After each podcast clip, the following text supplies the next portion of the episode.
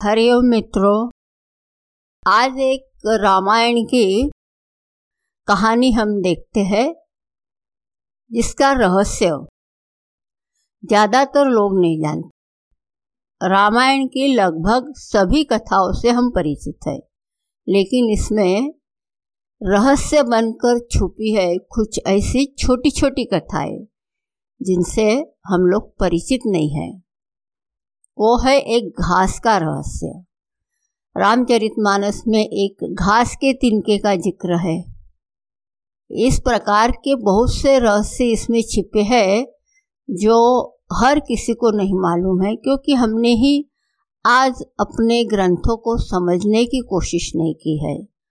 आज आपके समक्ष ऐसा ही एक रहस्य बताने जा रही हूँ।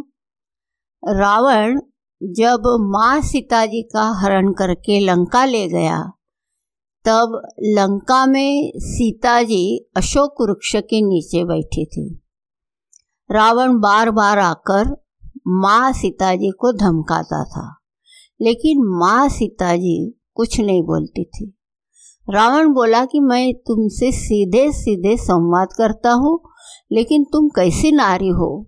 कि मेरे आते ही घास का तिनका उठाकर उसे ही घुर घुर कर, घुर घुर कर देखने लगती हो।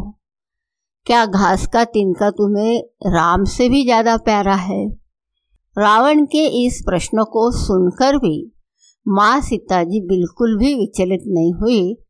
इसके पीछे एक वचन का रहस्य, जो माँ सीता जी ने दशरथ जी को दिया था। उसके बारे में एक रहस्यमयी कहानी है, उसको आज हम देखते हैं।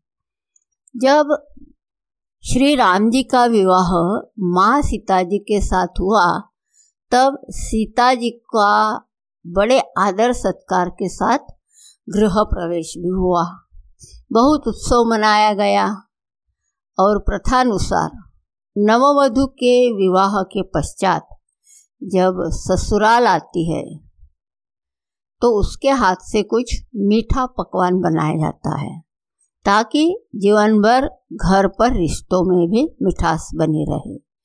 इसलिए माँ सीता जी ने उस दिन अपने हाथों से घर पर खीर बनाई और समस्त परिवार, राजा, दशरथ और तीनों रानियों सहित चारों भाइयों और ऋषि संत भी भोजन पर आमंत्रित थे। माँ सीता जी ने सभी को खीर परोसना शुरू किया और भोजन शुरू होने वाला ही था कि ज़ोर से हवा का एक झोंका आया। सभी ने अपनी अपनी पत्तलों को संभाला। सीता जी बड़े गौर से देख रही थी। ठीक उसी समय राजा दशरथ जी की खीर पर एक छोटा सा घास का तिनका गिर गया, जिसे माँ सीता जी ने देख लिया। लेकिन अब खीर में हाथ कैसे डाले, ये प्रश्न आ गया। माँ सीता जी ने दूर से ही उस तिनके को घूर कर देखा। वो जलकर राख की एक छोटी सी बिंदु बनकर रह गया। सीता जी ने सोचा, चलो अच्छा हुआ किसी ने नहीं देखा। राजा दशरथ माँ सीता जी के इस चमत्कार को देख रहे थे। फिर भी दशरथ जी चुप रहे और अपने कक्ष में पहुंचकर माँ सीता जी को बुलवाया। फिर उन्होंने सीता जी से कहा, मैंने आज भोजन के समय आपके चमत्कार को देख लिया था। आप साक्षात जगत जननी स्वरूपा है। लेकिन एक बात आप मेरी ज़रूर याद रखना। आपने जिस नज़रों से आज उस तिनके को देखा था, उस नज़रों से आप अपने शत्रु को भी कभी मत देखना। इसलिए माँ सीता जी के सामने जब भी रावण आता था तो वो उस घास के तिनके को उठाकर राजा दशरथ की बात याद कर लेती थी। रामचरित मानस में भी इसका उल्लेख है कि तृणधर ओट कहत वै देही, सुमिरी अवधपति परम स्नेही। यही उस तिनके का रहस्य है।